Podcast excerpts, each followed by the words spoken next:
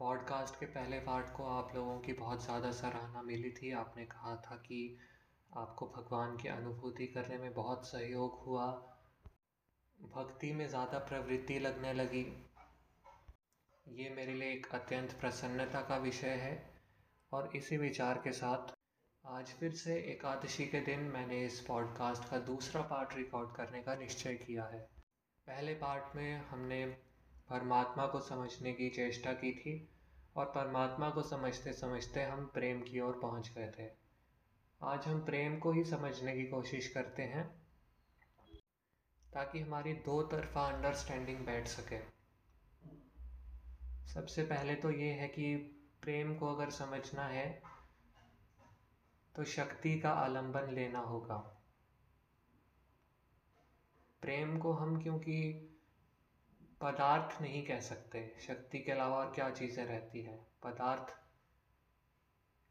क्योंकि अगर कोई व्यक्त पदार्थ होता है तो हम उसे छू सकते हैं टेस्ट कर सकते हैं, देख सकते हैं। तभी तो हम कहते हैं कि हाँ ये पदार्थ सामने रखा हुआ है। अगर सेंस ही नहीं कर सकते तो हम कैसे कह सकते हैं? तो मतलब प्रेम कोई व्यक्त पदार्थ तो नहीं है जिसको हम छू सकते हैं, या फिर आस्वादन कर सकें हम उसका। तो कहा जा सकता है कि प्रेम अव्यक्त पदार्थ होता होगा। जैसे कि आत्मा परमात्मा है, या सिंपल लेकर के चले तो अचेतन अव्यक्त पदार्थ हैं, जैसे कि एटम, न्यूट्रॉन, इलेक्ट्रॉन, इनकी कोई खुद की कॉन्शियसनेस फ्री विल नहीं है। अगर हम प्रेम को अचेतन अव्यक्त मान लें तो फिर ये जो हमें देखने में आता है कि प्रेम से रास का जुड़ाव है, प्रेम रस देता है प्रेम से प्रसन्नता होती है। ये सब तो चेतन भावनाएँ हैं। अचेतन से चेतन का प्राकट्य कैसे? मान लो सामने फूल है। फूल यानी कि व्यक्त पदार्थ। उसको देख करके हमें प्रसन्नता हो सकती है। उसको देख करके हम रस भी ले सकते हैं। वो ठीक बात है। लेकिन कोई सामने कहे कि ये फूल तुम्हें सामने दिखाई तो नहीं दे रहा, लेकिन फूल के एटम्स वहाँ पर हैं। इसका रस लो। ये तो संभव नहीं है। पर अगर वो एटम्स एक जगह इकट्ठे हो जाएँ, मॉलिक्यूल्स बनाए, मॉलिक्यूल्स और कॉम्प्लेक्स मॉलिक्यूल्स बनाए, और उससे हमें ऐसा सब्सटेंस मिले जो कि हमारी विजुअल फ़ील्ड में आ सके, तब जा कर के हम उसका रस लेने की क्षमता पाएँगे। तो मतलब अव्यक्त पदार्थ का काम क्या होता है?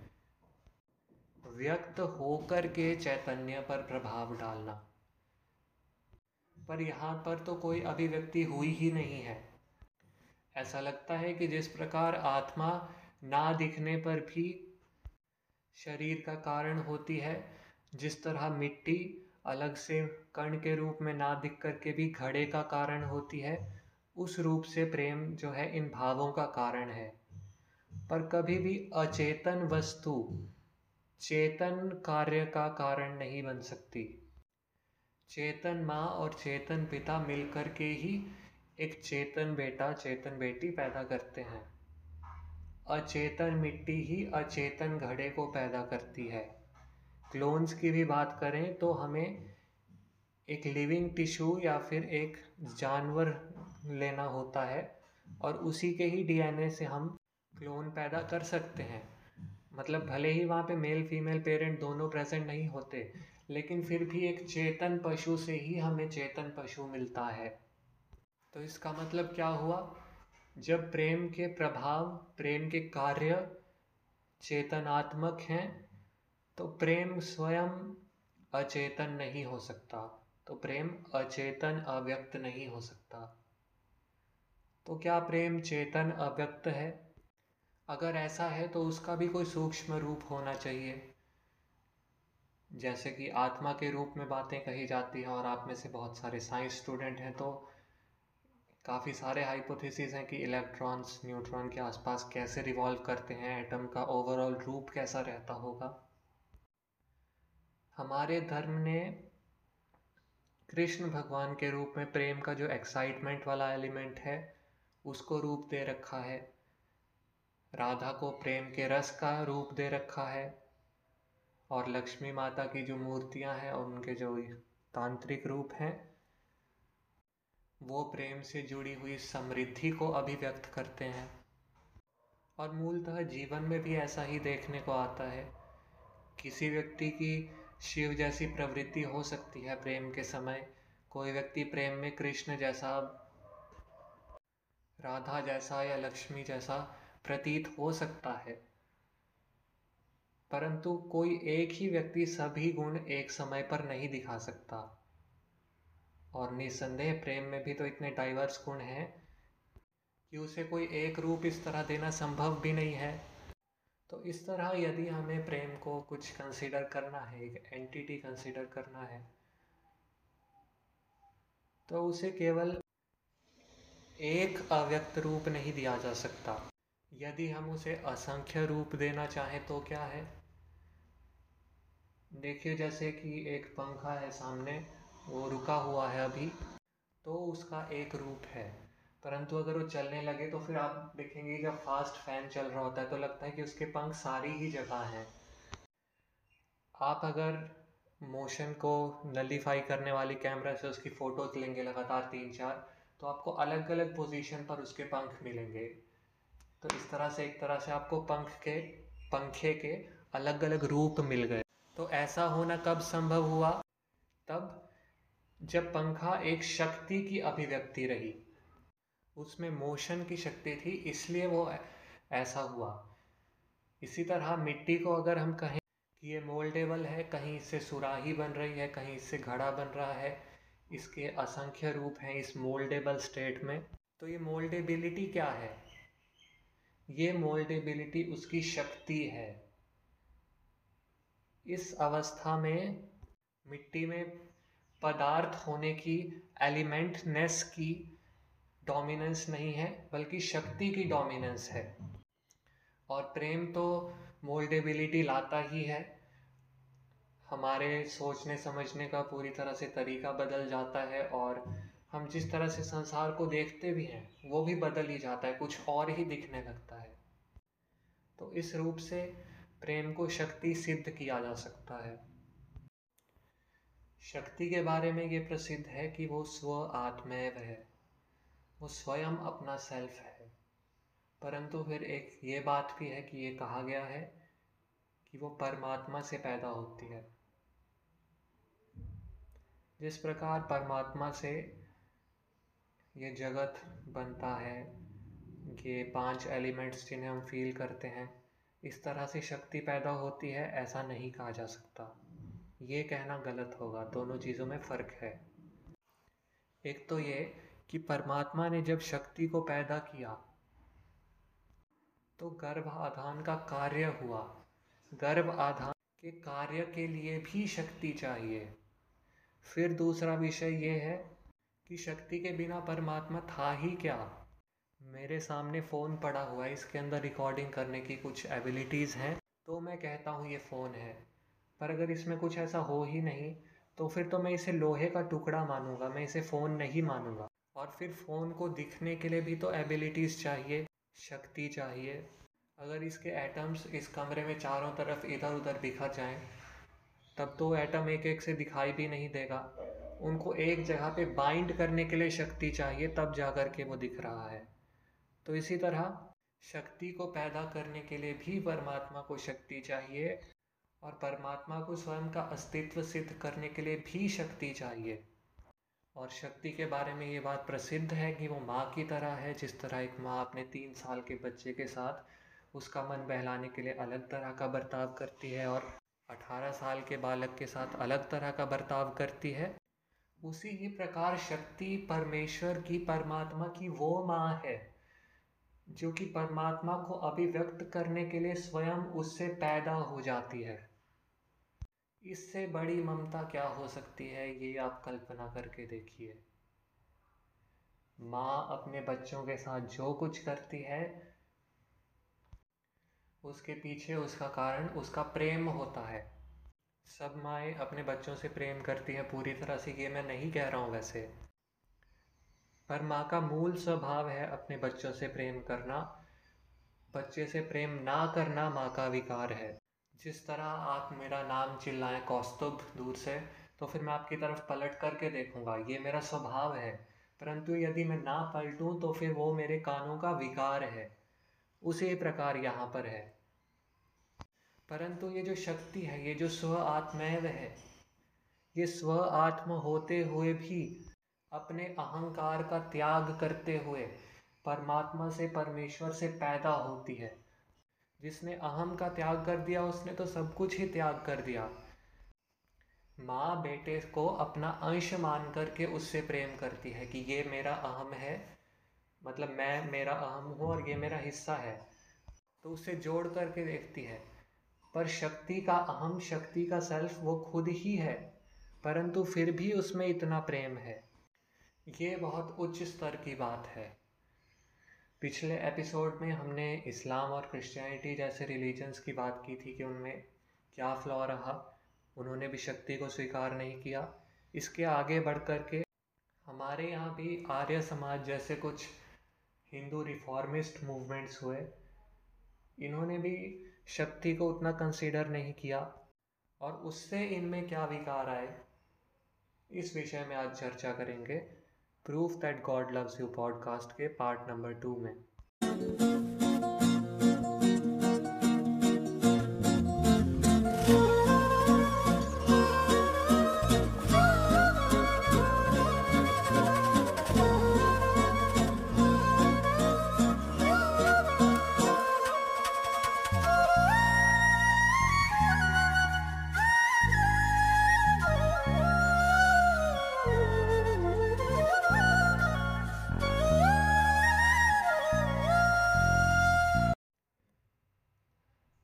आर्य समाज के बारे में ये बात प्रसिद्ध है कि इनके फाउंडर स्वामी दयानंद, इन्होंने रामानुजाचार्य के भाष्य के आधार पर ही काफ़ी सारी चीज़ें लिखी हैं।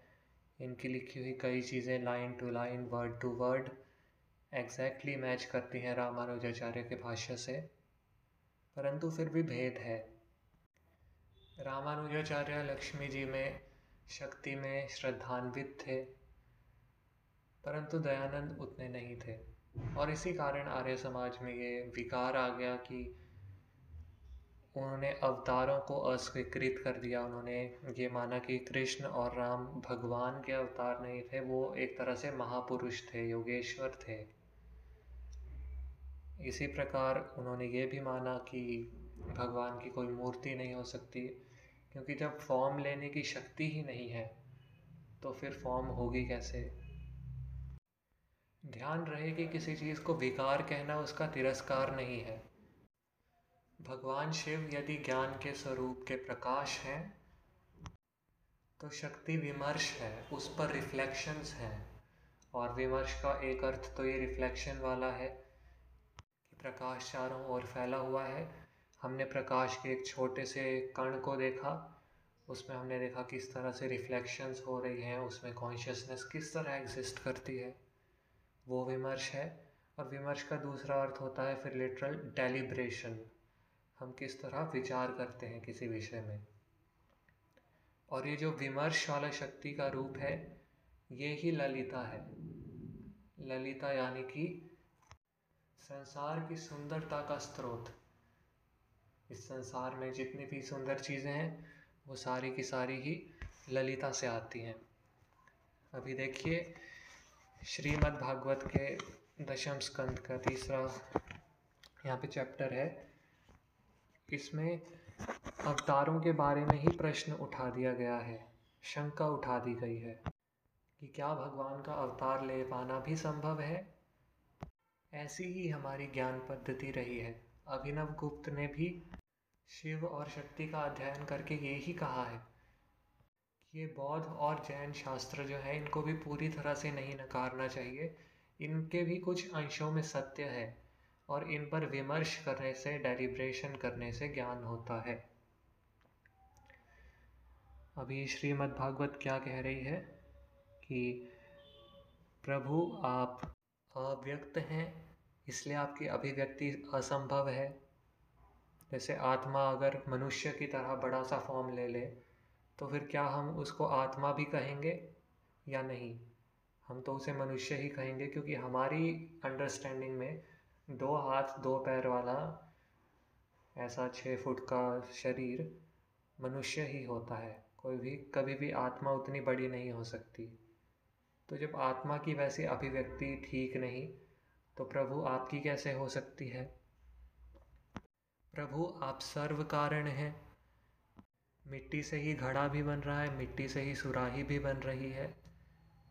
तो अगर मिट्टी खुद ही अपना कोई फॉर्म ले ले तो फिर घड़े और सुराही को क्या कहा जाएगा कि अब ये मिट्टी की प्रकाष्ठा नहीं रही? अन्य शब्दों में कहूँ तो जैसे मिट्टी जो है, उसने मान लो बॉटल जैसी शेप ले ली तो किसी जगह पर लिखा हुआ है कि मिट्टी से घड़े और सुराही बनते हैं। पर अब हम देखेंगे कि ये तो ये बॉटल है। बॉटल की शेप साइज़ कुछ और जैसी है, उसमें कॉम्प्लेक्सिटीज़ हैं। अगर बॉटल को सुराही का सोर्स मान लिया जाए, तब तो सुराही को भी बॉटल का सोर्स माना जा सकता है इस तरीके से। प्रभु, आप सर्वव्यापक हैं, इसलिए किसी देश विशेष में आपकी अभिव्यक्ति संभव नहीं है। जैसे कि हम मान लें कि मिट्टी नाम के भगवान ने कभी अवतार ले लिया सुराही के रूप में तो अब मिट्टी के घड़ों का क्या? उन्हें मिट्टी से अलग मानना होगा, उन्हें मिट्टी का अंश अब हम हम नहीं मान सकते। प्रभु, आप ज्योति स्वरूप हैं। वैसे जब मैंने डीएवी में ही स्कूलिंग की है बचपन में, वहाँ पे भी ऐसे टेन रूल्स होते थे डीएवी के। उनमें से एक एक बड़ी सी लाइन होती थी कि भगवान अनंत हैं, अनादि हैं, प्रकाश स्वरूप हैं, ऐसी ऐसी चीज़ें लिखी होती थी उसमें भी। और वो इसी के आधार पर ईश्वर का अवतार होना असंभव, ऐसा डिड्यूस करते थे। तो यहाँ लिखा है कि भगवान आप ज्योति स्वरूप हैं। हम किसी भी चीज़ को देखने के लिए जैसे सूर्य का प्रकाश प्रयोग करते हैं, नेत्रों में भी प्रकाश होता है, ट्यूबलाइट में भी प्रकाश होता है तो ये सब के सब प्रकाश तो परमात्मा के ज्योति प्रकाश से ही आ रहे हैं। परमात्मा के कारण इन छोटे छोटे प्रकाश के स्रोतों को देखना तो संभव है। पर छोटे प्रकाश के स्रोत से बड़े स्रोत को कैसे देखा जाए? ये असंगत बात हो जाएगी। फिर प्रभु, आप निर्गुण हैं। ब्रह्म तो निर्गुण होता है तो फिर अवतार में तो गुण आ जाते हैं, ये कैसे हो सकता है? प्रभु, आप निर्विकार हैं। निर्विकार हम अभी कह भी रहे थे। तो इस वर्ड का मतलब है कि अपनी जो ओरिजिनल कारण फॉर्म है, उसमें प्रभु रहते हैं। निर्विकार, कार, कार्य फॉर्म में आप नहीं आते। उसी तरह प्रभु, आप सत्ता मात्र भी हैं।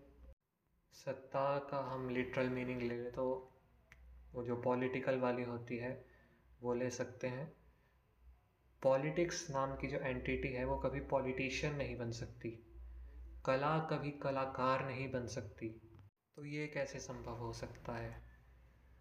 और दो चीज़ें हैं कि प्रभु, आप निर्विशेष भी हैं। आप में कोई ऐसी विशेषता नहीं है जैसी आपके बनाए हुए घड़े मटके में होती है?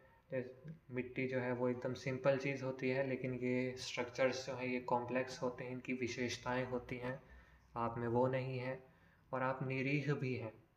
निरीह यानी रीह को समझते हैं, निरीह के उल्टे को। जैसे आकाश जो है वो हमें कहीं दिखाई नहीं देता, पर उसमें साउंड की ट्रांसमिशन होती है और वैक्यूम में नहीं होती। तो अगर कहीं से साउंड ट्रांसमिशन हो जाए तो हम कह देते हैं कि हाँ यहाँ पर आकाश है। अगर साउंड हम किसी ऐसे कमरे में हो जहाँ पर साउंड एक जगह से दूसरी जगह ना पहुँच रही हो तो हम कहेंगे कि यहाँ पे आकाश नहीं है। तो मतलब क्या है कि हमने कुछ बोला और हमने कुछ सुना। हमने बोलने का कार्य किया तो उस कार्य के थ्रू अभिव्यंजन हो गया आकाश का। पर प्रभु का तो कोई अभिव्यंजक भी नहीं हो सकता इस तरह का। हमारी कोई ऐसी गतिविधि नहीं है जो कि डायरेक्टली केमिकल रिएक्शन की तरह भगवान का हमें आभास करा दे। तो ऐसे में ऐसा कैसे हो सकता है कि भगवान आप अवतार लेकर के हमारे लिए आ जाते हैं? प्रश्न तो बहुत कठिन सा लगता है, पर उत्तर बहुत सरल है। ये होता है शक्ति की कृपा से। प्रभु के हम मन में हमारे लिए प्रेम है और ऐसा इसलिए है क्योंकि शक्ति जो है वो स्वभाव से अत्यंत करुणामयी है। शक्ति के करुणा के प्रभाव से प्रभु हमसे प्रेम करते हैं। भगवान राम और सीता के विषय में भी ये बातें प्रसिद्ध हैं कि भगवान राम ने जो भी लीलाएँ की, थोड़ी जिनमें लगता है कि हल्की सी मर्यादा भंग हुई, जैसे कि बाली को उन्होंने मारा और उससे पहले एक बार वो अपने गुरु के साथ वन में गए थे, कालय वन में, वहाँ पे राक्षसों को मारा। ये सब सीता माता की एब्सेंस में हुई है। सीता माता की प्रेजेंस में तो एक बार एक जयंत नाम का कौआ था, उन्होंने सीता माता को चोट पहुंचाई थी, उन्हें उस कौए को क्षमा कर दी थी। क्यों? सीता माता के ही कारण। करुणा का भी ऐसा रूप है कि विभीषण जैसे कुछ लोग भगवान राम की शरण में गए तो जाकर के भगवान ने उन पर करुणा दिखाई। परंतु जो राक्षसियाँ सीता माता को गलत नज़रों से भी देखती थी, उन पर भी सीता माता ने अंत में अपनी करुणा दिखाई। उन्हें बिना किसी शर्त के सीता माता ने क्षमा कर दिया। यानी कि प्रभु तो वैसे करुणामय है ही पर सीता माता में, भगवती में इतनी अधिक करुणा है कि वो अपनी शरण में ना आए हुए लोगों को भी, अपने प्रति कुदृष्टि रखने वाले लोगों पर भी करुणा कर देती हैं। दुर्गा माता, काली माता जिस जिस व्यक्ति का संहार भी करती हैं, संहार करते हुए भी उनके मन में उस व्यक्ति के प्रति कृपा और प्रेम का भाव रहता है। वो संहार केवल इसी भाव से करती हैं कि इसके बाद में इसको जाकर के मोक्ष मिल जाएगा। अवतार प्राकट्य के ही विषय में आप ये बात देख लीजिए कि हम अवतारों को बहुत प्रेम की भव्यता की दृष्टि से देखते हैं कि ये तो बहुत अच्छे हैं आदर्श हैं। पर हम्म। फिर शक्ति जो चीज़ है उसके डायरेक्ट कॉन्सॉर्ट जो उसके पार्टनर हैं डायरेक्ट फॉर्म में वो कौन है? भगवान शिव हैं। और भगवान शिव की भव्यता का क्या कहें? कंधे पर शिव वो सर्प होता है, भुजंग होता है, शमशान में रहते हैं। चेहरे पर राख रगड़ के रखते हैं। तो फिर इन्हें भव्यता से क्यों जोड़ करके देखा जाता है? केवल और केवल एक ही कारण से कि इनकी जो अभिव्यक्ति होती है, वो शक्ति की कृपा से होती है। ये नियम है कि अगर कोई शक्ति को पूजे और शक्ति के साथ वाले देवता को ना पूजे तो ठीक है, चल जाता है। परंतु यदि कोई शक्ति को ना पूज करके सिर्फ़ जो पुरुष देवता है, उसका ही जीवन भर पूजन करता रहे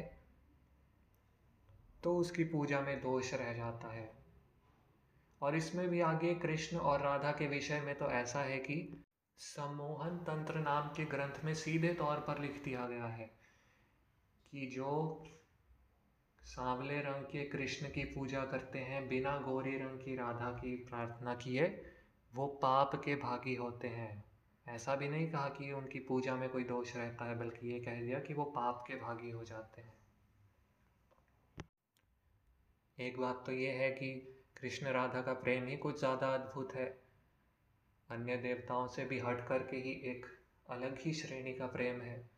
और दूसरी बात, यहाँ पे स्पेसिफिकली ये मेंशन किया गया है कि सांवले रंग के कृष्ण और गोरी रंग की राधा। तो ये इस तरह से संसार की डुअलिटी दिखाई है। डुअलिटी फिर संसार में एक ये भी है, परमात्मा और आत्मा की। इस विषय में यह लिखा गया है कि परमात्मा और आत्मा दोनों एक बछड़े हैं, दो बछड़े हैं। और इनको दूध देने वाली माया शक्ति माँ गौ है। अगर बात अभी ना उतनी सिग्निफिकेंट लगी हो तो फिर से थोड़ा जरका के दिखाता हूँ।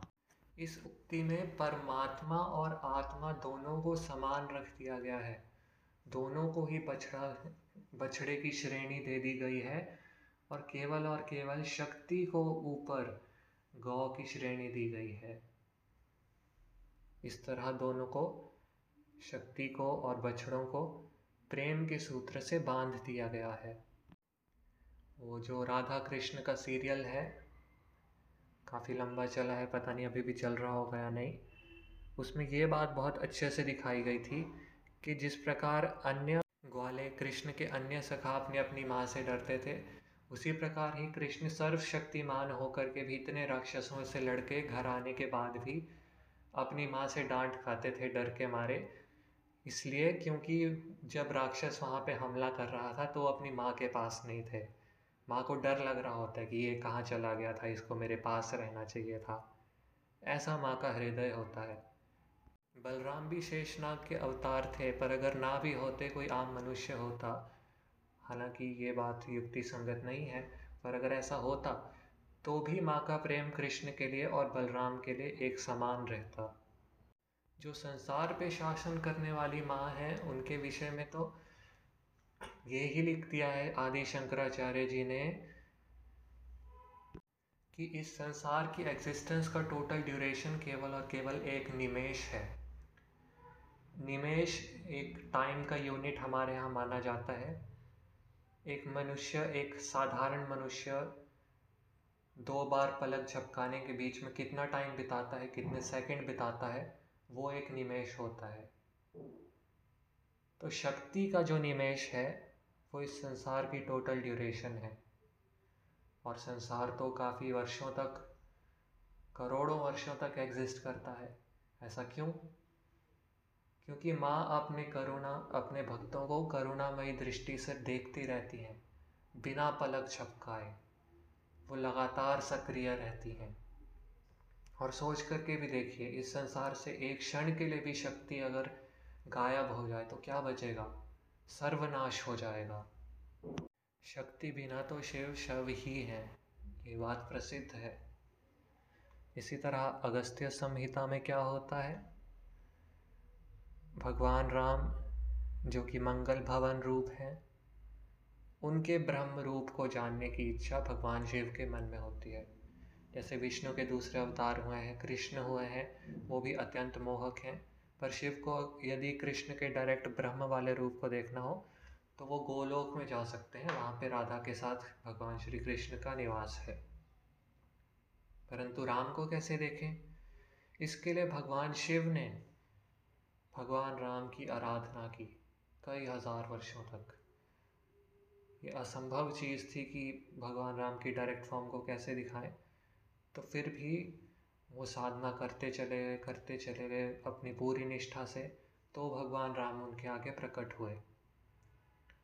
फिर भगवान शिव ने अपनी इच्छा प्रकट की तो राम ने बोला कि आप शक्ति से प्रार्थना कीजिए, तभी ये संभव हो जा, हो पाएगा। और फिर फिर से प्रार्थना करने के बाद, शक्ति को प्रसन्न करने के बाद ऐसा संभव हो पाया। भगवान शिव राम के ब्रह्म वाले स्वरूप को देखने में सक्षम हो पाए। आपको जान कर के बहुत ज़्यादा हैरानी होगी कि जैसा साधारणतः देखा जाता है, बाप अपने बच्चों को पीट रहा होता है और माँ बीच में बीच बचाव करती है कि नहीं नहीं रहने दो, बच्चा ही तो है, हो गई गलती। वास्तविकता में भी ऐसा ही होता है। भगवान यदि कभी बहुत क्रोधित हो जाते हैं अपने भक्तों पर, साधारण मनुष्यों पर किसी भूल से तो उनकी जो फीमेल हाफ़ है, भगवती उन्हें याद दिला रही होती हैं कि कोई बात नहीं प्रभु, मनुष्य ही हैं, गलती हो जाती है। इन पर कृपा दृष्टि बनाए रखें, गलतियों को सुधार लेंगे। ऐसा वास्तव में होता है। आदि शंकराचार्य जी ने एक और बात भी कही है आगे, कि भगवती जी, आप जो स्वयं अवतार लेती हैं, वो केवल और केवल मनुष्यों को भ्रमित रखने का एक उपाय है, जिससे कि वो आपकी वास्तविक आइडेंटिटी को ना जान पाए। ऐसा भ्रमजाल क्यों बना रखा है? इसलिए क्योंकि अगर आपकी वास्तविक आइडेंटिटी को कोई जानना चाहे तो वो जानते जानते थक जाएगा, उसकी सारी क्षमताएँ ख़त्म हो जाएँगी, पर आपका पार नहीं पा पाएगा। तो इस तरह से कृपा भी है और धर्म भी है। आदि शंकराचार्य भगवान खुद भगवान शंकर के अवतार हैं। और हमने शुरू में रामानुजाचार्य की बात की थी। उनका दयानंद से रिलेशन भी बताया था। रामानुजाचार्य जी अवतार में मानते थे और वो इसलिए क्योंकि उन्होंने गीता के भाष्य में लिखा है कि भगवान, आप अपने फ्री विल के प्रयोग से संसार में प्रकट होते हैं। आप स्वयं अपनी प्रकृति हैं और उसके कारण से आपका प्राकट्य होता है। स्वयं अपनी प्रकृति, स्वयं अपना फ्री विल। इन चीज़ों से क्या बनता है? स्वयं अपना आत्मा, स्वयं अपनी शक्ति। और वो है ललिता, वो ही है संसार की ब्रह्म रूपी सत्यचित आनंदमयी शक्ति। उन्होंने भगवान शिव के सामने राम का ब्रह्म स्वरूप का प्राकट्य करा दिया। इसी तरह आदि शंकराचार्य में शिव जी के रूप में प्रकट हुई और उन्होंने भाष्य लिख करके बताया हम लोगों की, को कि वेदों में ये क्या क्या लिखा है। अद्वैत की दृष्टि से हमें ये ज्ञान दिया। फिर रामानुजाचार्य भी कोई साधारण संत नहीं थे। वो भी बलराम जी के और लक्ष्मण जी के अवतार थे। ऐसा विचित्र अवतार हुआ और उन्होंने विशिष्ट अद्वैत की दृष्टि दी और उससे हमें बताया कि वेदों में, गीता में जो ज्ञान दिया है, उसका मूल तत्व क्या है। तो हर जगह बड़े से बड़े लेवल पर और छोटे से छोटे लेवल पर शक्ति व्याप्त है। अपनी करुणा हम पर बरसा रही हैं और अद्वैय ज्ञान में जो जो चीज़ें आपको सीखने को मिल रही हैं, वो और कुछ नहीं वो शक्ति की ही कृपा है।